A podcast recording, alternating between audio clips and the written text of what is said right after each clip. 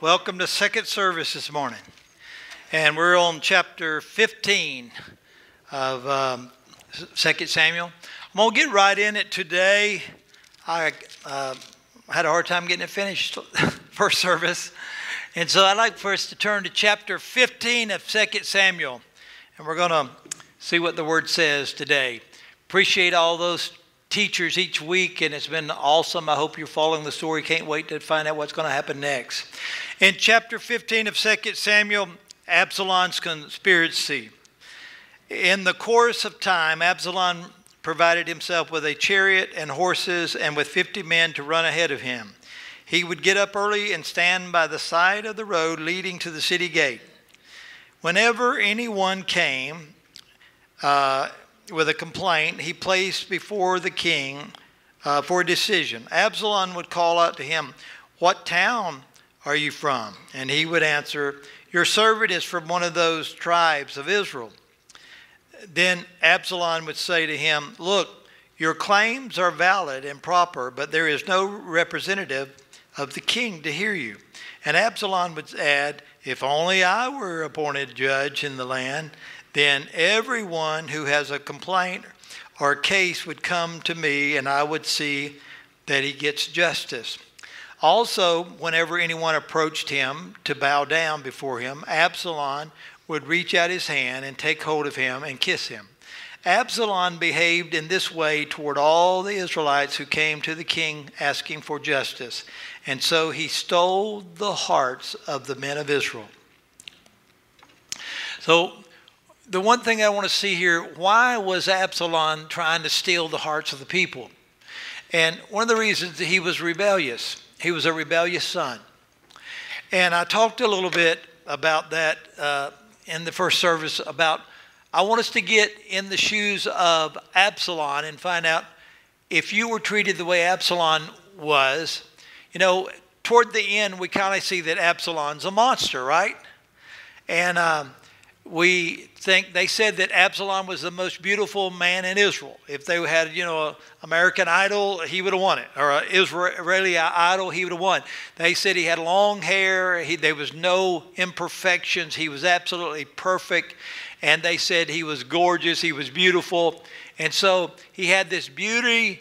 And uh, he was out there. He seemed to be sincere. He seemed to be caring. In other words, he seemed to be political. You know, have you ever had uh, politicians, they'll say, well, the other guy, you know, is not taking care of this and that.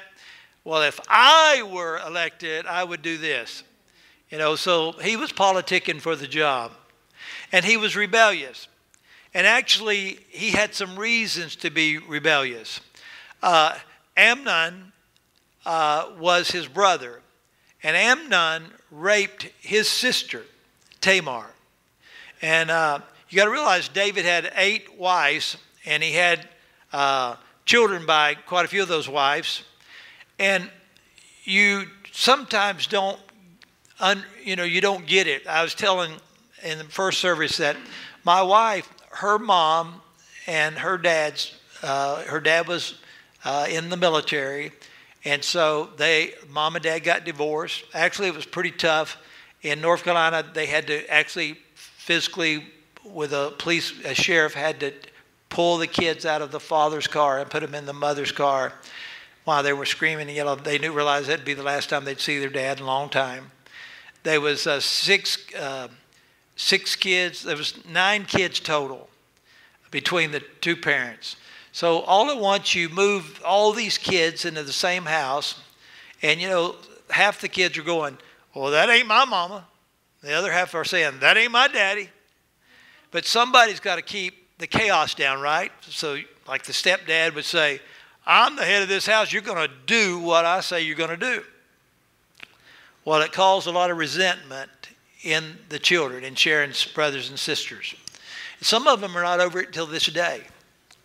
And there, there was, and you might say there is, quite a bit of dysfunction, and there is in all of us. I mean, but one of the things that uh, Josh McDowell wrote about years ago. He wrote about the, the disconnect generation. And he, he, uh, he had got this quote from a teenager said, I'm so lonely, I can't stand it. I want to be special to somebody, but there's nobody who cares about me. I can't remember anybody ever touching me or smiling at me or wanting to be with me. I feel so empty inside. So you can imagine a, a family unit getting together, and there's that many in the family there's a lot of kids not getting any FaceTime with their mom or dad, or they're not getting any physical touch, or they're not getting any I love you or any, you know, this kind of stuff. And a lot of times they forget that the kids are the ones in the squeeze of all this. The kids didn't ask for this to happen. And so the kids are very disconnected. And he said there's a very disconnected generation they wonder sometimes why, what, what is going on with kids getting a gun and going and shooting up a bunch of friends at school or uh, all the, the stuff that's going on now. And it's normally males. Well, they feel disconnected. And what they all seem to have in common is they have no relationship with their father. Have no relationship with their father and they're longing for a relationship. So in the scriptures, we see where Absalom, he nobody, David, his dad, the king, didn't do anything about Amnon raping his own sister, Absalom's sister. So Absalom said, you know, and they said, now don't cause no stir in the house. Let's keep this down because nobody wants a king where this kind of stuff's going under. And you know, a lot of families are like that don't tell nobody. We don't want nobody. This is embarrassing. Don't tell anybody. But yet it's going on in the it's going on in the family dynamic. And so the white elephant in the room is the fact that this kind of stuff is going on. And so David says, uh, you know, to keep it quiet. Well, then he figures, well, if my dad's not going to do anything about it, I'm going to avenge what has happened to my sister. And so uh, Absalom, he gets this plan together and the, they're shearing sheep, and he made sure that his brother Amnon come along on the trip, and so they killed. He killed his brother Amnon, and he done it though because of what happened to his sister. Well, then, as the story goes on, uh, he runs away. Of course, he figures maybe after David realizes what's going on, David would let his son come back home. Three years go by, and Absalom can't get back home. He keeps trying to get back home, and nothing works. Uh, he finally, there's a concocted story that Joab, Joab has this this woman tell, and uh, Sam done a great job talking about the great pretender. It was kind of like a story you ever get into a story like one time there was this pastor in Crossville and he had three other teaching pastors and they were on like the bypass? It sounds like you're telling a story about me. Well, that's the kind of story that this woman told. And so David was hearing this story and he goes, By chance, uh, I need to ask you something. By chance, did Joab have anything to do with what's being said? And the lady goes, Yeah, he did. And so it's one of those things where they want, they really do want David to realize, I'm the man. You know, it said about two boys in a field, one kills the other. David, that happened to me. And my two sons, one killed the other. And so David looks to Joab. He said, What's up? Well, what's up? Your son has been in another city for three years now in Hebron. And he wants to come back. Well, we've got evidence in Scripture in the 14th chapter that David longed to see his son Absalom. It said there, he longed, he longed to see. So you've got wrong, and now you got longed. He longed to see his son. And then we know that Absalom longed to see David, his father. What, why, why is it that we, we can sometimes forgive a stranger, but it's hard to forgive a family member? Uh, talking about my, my wife's family, a lot of you have heard this story, you've been around here very long, but my wife, uh, uh, the family dynamics uh, when we got married at 17, it ended up, you know, we thought, well, you know, my family would be on this side of the church and her family would be on that side of the church. And at the last minute, uh, she wanted her real father, her flesh and blood father, to give her away, and uh, the mother didn't, wanted the stepfather. Well, he was not her father, even though Sharon grew to love her stepfather and uh, her siblings. But so Sharon said, No, I want my father. And so it ended up that Sharon's family didn't come to the wedding. So Sharon walked her own self down the aisle. So they was hard feelings through the years. And for years, of course, her dad, her was estranged. Her dad married someone younger than my wife. He married somebody younger than my wife. And so I went to a conference in uh, Georgia. Uh, Bill Gothard was teaching there, and he said, The way your wife feels about her father many times will translate into your marriage. So make sure you marry someone that loves her father that loves her father, that gets along good with her father, because it translates into the husband of the family. And same way, see how the husband, how he feels about his mother, because a lot of time that transfers to his wife. And so I got I come back from that conference, and I realized that uh, so a lot of times at Christmas, Sharon was not very happy, and she had a longing for what she missed in childhood. Sometimes a missing father will cause a longing in the daughter, and the first father figure that comes along that she's going to get with them. And she may not get with them the right way. Because there's a longing, there's a, there's a need, you know, there's a longing to belong. The disconnected generation today, what they're longing, they're longing to belong to a mother and a father. And a lot of times that's divided half time over here and half time over there. And I understand marriages don't all work out. I mean, and don't take a bunch of guilt about that. Sometimes it just don't. It takes two people. But anyway, we uh, I got on the phone and I told Sharon, I said, you need to call your dad. I'm not calling him. And so I took it in my own hands one day. I got on the phone and I called her dad. He lived in another state. I said, me and your daughter, Sharon, is coming to see you. Oh, no, you can't come see me. I said, I didn't ask if we're going to come see you. I told you we're going to come see you. I know where you work. He ran a restaurant. I said, I'm going to come sit in your restaurant, and sooner or later you're going to acknowledge that we're in your restaurant. And so he didn't like the idea of it, but we drove to another state, went to the restaurant, sat there, and we asked if uh, you know, if he was there and they said yes, and just said, well, tell him his daughter is here. So he came out and he sat with us and talked a little bit. These are your grandchildren you've never met. And then uh, he never invites us to the home. We leave and drive eight hours back. And the next Christmas, we do the same thing. We're coming to see you again. Well, it's not a good time. We're coming to see you again. We show up, and uh, we meet, and he stays a little longer with us. Never invites us to his house. And uh, but then some things begin to happen. Sharon would send him Christmas cards, and he began to send her Christmas cards. She had a longing to be back with her dad, but there was a lot of water went under the bridge. The, make the long story short, the relationship was rebuilt. We went to the family reunion with him at one time. We met his wife that's younger than Sharon. And uh, but you know, before uh, he died, he come to Crossville. We were starting this church, and uh, we met him at a hotel, and we said, you know, we we do church on Sunday morning, and of course you.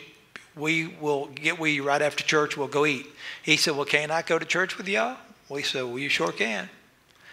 That morning, he come to church.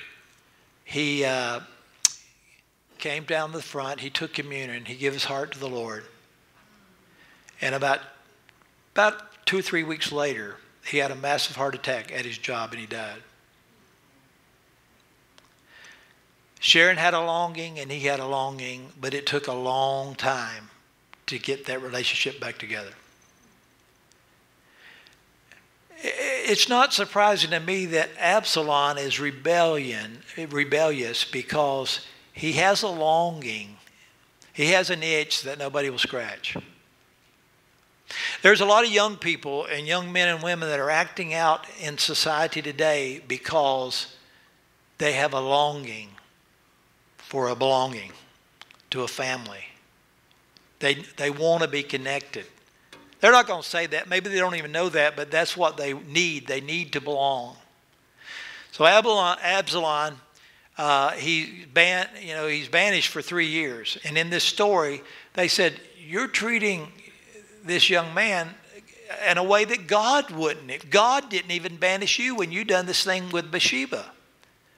God forgave you, and He said that the sword would not you know you're gonna you you, you planted some bad seed but you, you know you're gonna reap some of that but god still loves you. And so in this story now david is being more of authoritative person than god. He's not going to forgive. Josh mcdowell found out that rules minus relationship equals rebellion. So it don't matter if you're a, a, a stepfather you go, well, somebody's got to keep, you know, keep this house in order, so I'm going to require it. Well, the kids might go, well, you're not my dad. I don't have to follow your rules. And the kids may say, she's not my mom. I don't have to follow those rules. So he's got a point there that rules minus relationship causes rebellion. And it takes some time for families to mesh together where they may have some respect for the mother or they have some respect for the father but you have that whole time there that what it breeds primarily is rejection and longing and rebellion. That's why we got a very rebellious. And the Bible said in the last days there'd be a, a great deal of. Rebellion. He said in the last days there'd be nations against nation, but what it really means in the real language is there'll be ethnic group against ethnic group.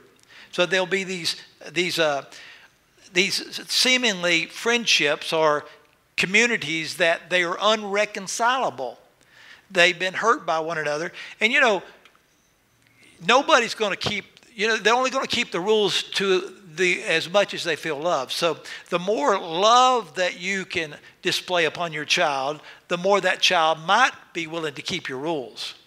But you're going to have to double up on the love. Rules plus relationship will get the response that you want. And I thought that was very, very good. So, what happens when they don't get the love, but yet there's the requirement of the rules. They act out. They are passive aggressive. It's like the little boy, the mom says, sit down in church. So he sits down. She about sets on him to get him to sit down. And he said, Well, I'm maybe sitting down on the outside, but I'm standing up on the inside. How many's ever been like that in a marriage, maybe? I'm doing what you say on the outside, but inside I don't agree with you at all.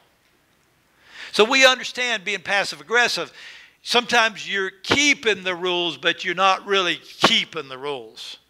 In your side, I'm keeping the rules. When I get out of your side, I'm going to do what I, I please because I don't have any respect for you whatsoever. That was going on. And, and, Day, and, and Absalom was gone for three years, and he wanted to come home. And so finally, David said, okay, he can come back. But here's what David said He can come back to Jerusalem, but I don't want to see his face. I don't want to see his face. So he came back. He said, well, my dad, finally, I'll get, I'll get a, a, a audience with him. But it didn't happen. He waited and waited. So Absalom knew that Joab was the man that could get stuff done. He was like David's right hand man. And so David talks to Absalom, or Absalom talks to, and he sends a note to Joab I want you to get an audience with the king, my dad. Jo, Joab didn't pay him no mind. So David got a, another request. I want to have a meeting with my dad, and I want you to arrange it. And Joab just turned a deaf ear to Absalom. So here you got you got David won't see his son, and then David's uh, you know the man you have to go through to get to David won't even listen to Absalom, and so what does he do? What does Absalom do to get the attention that he needed? He goes and sets Joab's field on fire. He sets Joab's field on fire. How many believes your, chi- your children's might start some fires? In church, somebody will call, What are you doing? I'm putting out fires. And us pastors, that mean we're dealing with this problem, we're dealing with that problem, we're putting out fires. You may be putting out fires in your marriage right now. You may be putting out fires with your children or your stepchildren right now. So you know what I'm talking about. It's something that really does happen. So he sets his field on fire. I believe our heavenly Father, if he if we won't hear him and he can't and he and he can't get us to seek his face, he'll set our fields on fire. Uh, Charles Spurgeon, he wrote a message years ago called God Will Set Your Fields on Fire. God has ways of getting mine and your attention. Absalom may have been a horrible person, but uh, Absalom was being used by God to bring discipline to David because when David done this thing with Bathsheba, he said, you know, just like if you took a man's sheep, it has to be repaid four times. He said the sword is going to come to your house four times.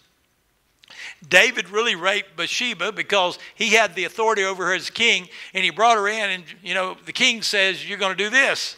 And so she did. And now, should he not be, you know, the apple don't far, fall far from the tree. So now one of David's sons is raping somebody. And you know, David so then one of his other sons kills somebody, kills his, kills his brother. So David's got one son killing the other son and one raping. What kind of dysfunctional family is that? And you thought you had a dysfunctional family.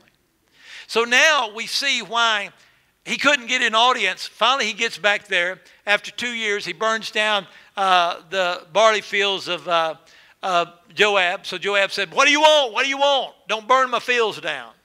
But he got his attention, right? Sometimes your teen will do what it takes to get your attention. How many's been that teen before? Come on, be honest. Jesse, you ain't got your hand up. I'm kidding. But I'm telling you, I've been that teen before. You know, I'll get my parents' attention. They do. They do that. Kids do that. But you know what? Adults do that too. And God can get our attention. But I won't read all of the story up there, but uh, Absalom is quite successful. He asks permission from David later. David, he gets that audience with David. David kisses him. How many knows everybody kisses you don't love you? He kissed him and was like maybe this is a kiss. You're thinking it means something. I mean, get out of here.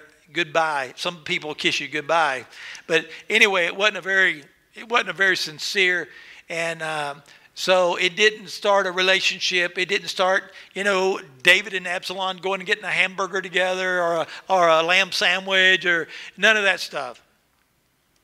The relationship was still dead.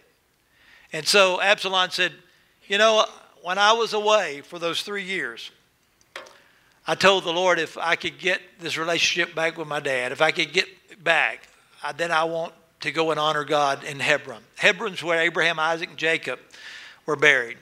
And so he goes over there. And one of the reasons he goes, he's continuing on this sowing seeds of him being the next king. So he goes back to Hebron and see David started his kingdom in Hebron. And then he decided to move the kingdom to Jerusalem. And so, how many thinks the people in Hebron was a little hacked off at David for moving the kingdom away from them? You, would probably be like, you know, I moved here. I, I started selling stuff here. I had a job here. And then you moved the kingdom over there to Jerusalem. And I don't like you anymore. David, you, you shouldn't have done that. And so, where people are disappointed or hacked off or what, whatever, it's easy. They're easy prey for somebody to come along that's good looking. That's how a lot of affairs starts. If you're good looking, how many guys in here has dealt with that all your life? You're just, you're just good looking, you can't help it. You just can't help it. You feel, you, we, you know what I'm talking about, don't you? And you know, you may be at work and you go to lunch and, well, I tell you what, this is going on in my marriage. Boy, and you know, just like Absalom, he good looking. He goes, well, you know, I tell you what, a pretty thing like you, if you were my wife, that wouldn't be going on. And it starts putting thoughts in their minds, and pretty soon someone's having an affair. And whose fault is it? It's the husband and the wife. There's probably some unfinished business of the husband, and the wife felt rejected. And the wife felt like she couldn't get any FaceTime with her husband. She couldn't get a listening ear with her husband. And she finally found somebody that would. And we don't want to admit that all this goes on, but it does go on in our life today. It's time that we recommit. Uh, I tell you that. How many ever watched Leave It to Beaver? Raise your hand. These are all the old ones in the building. how many remember Mrs. Cleaver and Ward? And how many remembers Eddie Haskell? Eddie, how, hello, Miss Cleaver. Cleveland. You look so beautiful today. He was great at flattery. And you know, and finally, Beav and Waller would go, uh, Shut up, how, uh, you know, Eddie, you're just always flattering. And when he got away from where they were at, he would say, Yeah, I made your mom feel good today. Uh, but the inevitable happened because David would not restore that relationship that he was really the problem with. He didn't restore the relationship, he put it off. I don't think David liked uh, confrontation. You know, in the ministry, you're going to have confrontation. If you don't like, in leadership, you're going to have confrontation. If you don't like confrontation, you're not going to do well in the ministry because sometimes you have to. You can make confrontation your friend.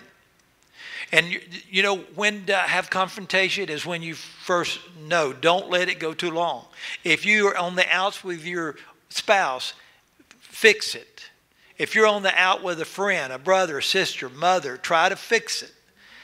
If with with all that within you, try to fix it because while you're not fixing it, other thoughts are going through their head, and this rebellion, this re, this rebellion that took place to overthrow David happened primarily because David wouldn't do what needed to be to be restored. So we get to the end of the part. I'm fixing to finish up here. He had uh, David. His condition was. I kind of spent a lot of time about where uh, Absalom was. David's condition was. David had been betrayed by his own son Ab- Absalom, and through clever guise, Absalom had gradually stolen the hearts of the people. He placed himself at the gate of the city and would greet those people. So you know the whole story there of how he eventually turned the hearts of the people. And uh, he would say to them, you know, I, I, can do a much better job if I would be the, you know, if I was your leader, if I was your king, I would take care of these problems. And uh, Absalom, now he's got an army that runs ahead of him. And uh, now, this army, he gets to Hebron, and these people that are upset with David, he gets them on his side. They rise up, and he said, When you hear the trumpets, stand up and yell that uh, now Absalom is the king of Hebron, and which was not too far from, uh, from Jerusalem.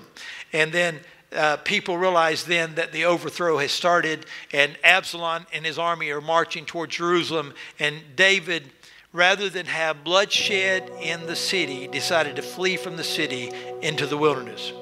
And as they're leaving the city, Zadok the priest and the sons were carrying the Ark of the Covenant when David saw them. And David ordered that the Ark of the Covenant be sent back to Jerusalem. And here's what David says He said, The king, uh, verse 15 25. The king said to Zadok, Carry back the ark of God into the city, for if, if I shall find favor in the eyes of God, that's kind of our word grace. If I can find grace in the eyes of God or favor in the eyes of God, he will bring me again back to Jerusalem and show me it and the habitation. But David said, if he thus, but if he thus say, I have no delight in thee, behold, here I, here am I, let him be done as it seems good to him. There's a great thing that happens in a very tragic time of David's life. David realized there's a lot of things he can't fix. He, he waited too long. You know, sometimes people come in want to fix their marriage or something, and you know, one or the other say, uh, you know, that too little, too late. I've been trying to get you to fix it for years, and you don't care. The person though that David had surrendered his heart to God. You know when David done this? David watched the the people that were with him pass by. And David saw that even some of his best friends didn't come and follow. I mean, and David said, Y'all go on. And he was at the place where he used to worship God. I thought that's very interesting in this passage, where he used to worship God. And David gets down and he prays. And you know where that was at? Is in the Mount of Olives. And David got down and prayed, and I think he really prayed to God and said, God, I've been stubborn, I've been prideful for a long time. I've caused this to come on my children. I've caused this to come upon the house of God. And now I'm going to leave. And God, if it be your will, I'll come back to it one day. But if it's not your will, I surrender to your will. There's the offspring of David, the greater David called Jesus Christ. He was in that same garden, possibly within feet of where David was. Jesus gets down. Gets on his knees and he begins to pray. And he said, Lord, if it be your will, let this cup pass from me. David had people that he once was around, now was against him. He had the Pharisees were against him, had a lot of people against him. David said, Lord, if it be your will, let this cup pass from me. They were coming to want to crucify him. And so he went over and prayed and he come back and he said, Couldn't you tarry one hour? So he goes back and he prays a second time. And he come back and they're still sleeping. He goes and he prays a third time. And now he's praying so hard that his sweat becomes as great drops of blood. Amazing thing about that olive press in Jerusalem, we learned about that when we went over there.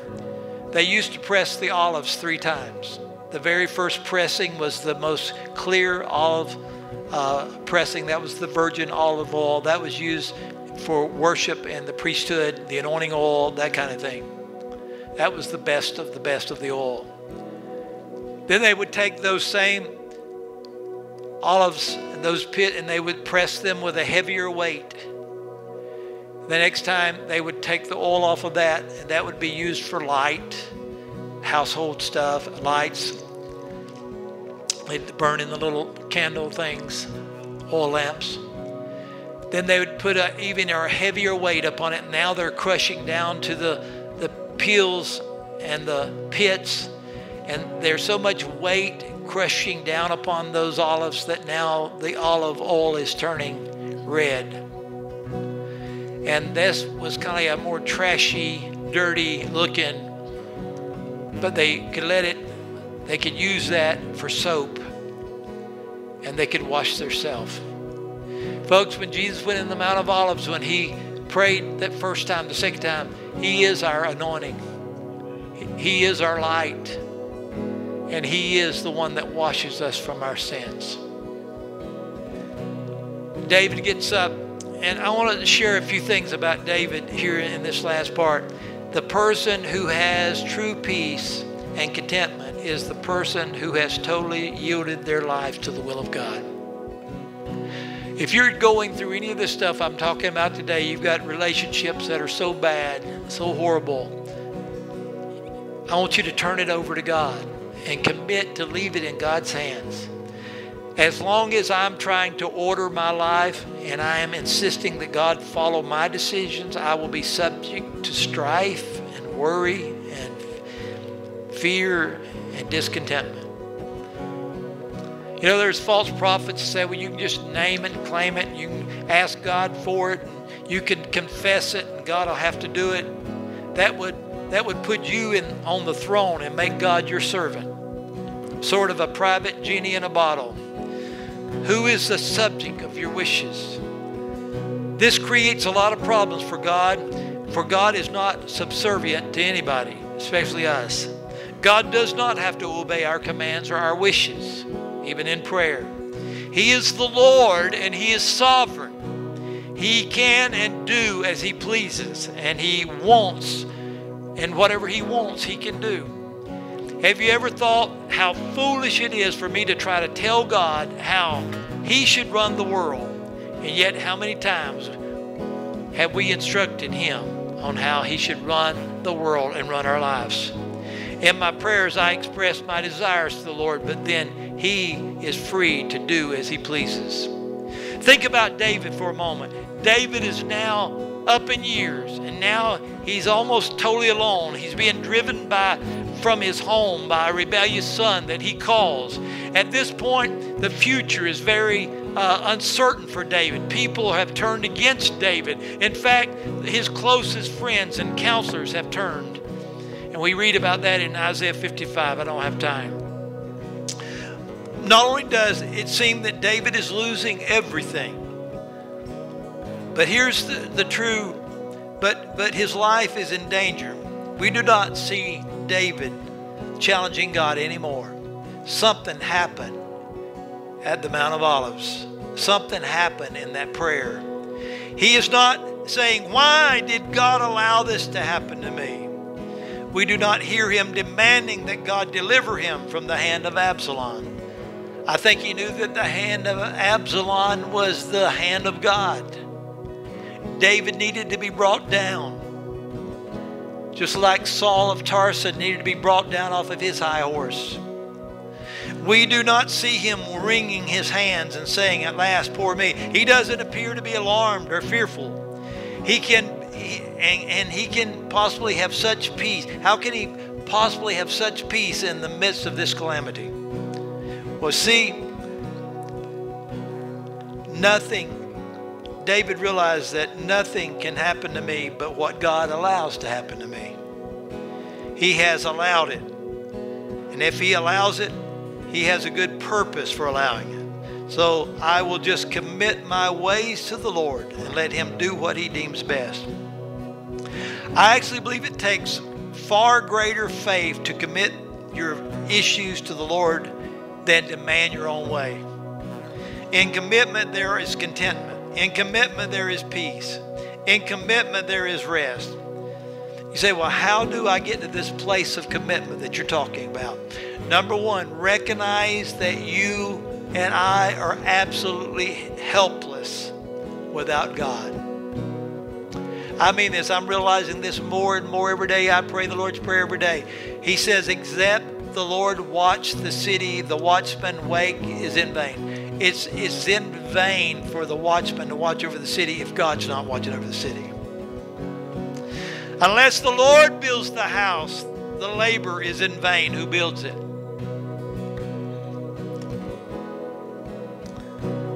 The least beneficial thing that you can do is to worry about what you're going through. The Bible said, Which of you through worry can add 18 inches to your height?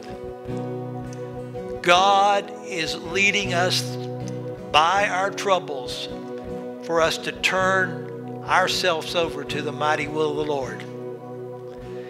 As we read in Psalms, he said, This is something David learned. David said, Commit thy way unto the Lord, trust also in him, and he shall bring it to pass. What will he bring to pass? He'll bring the will of God to pass in your life, the perfect will of God.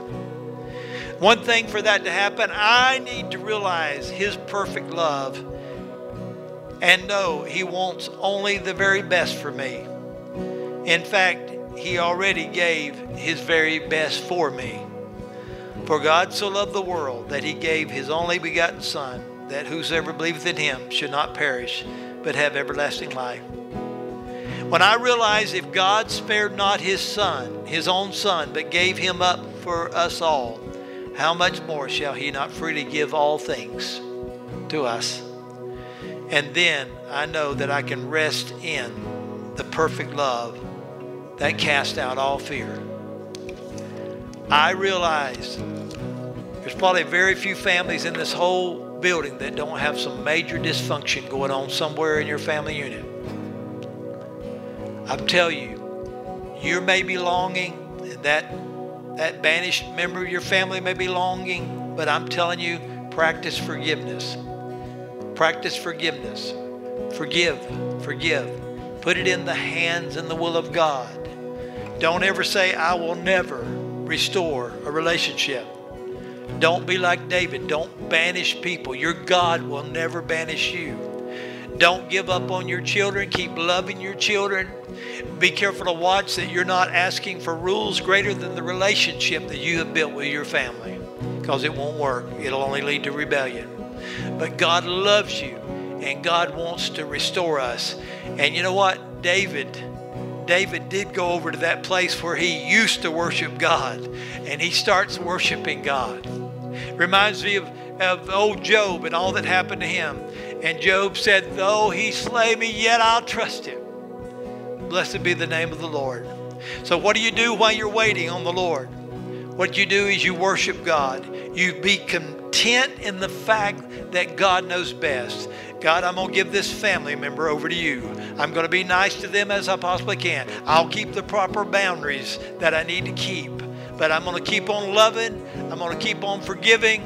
I'm going to keep on waiting. I'm going to leave the light on. I'm going to leave a way for them to come back. But it'll be on certain conditions, for sure.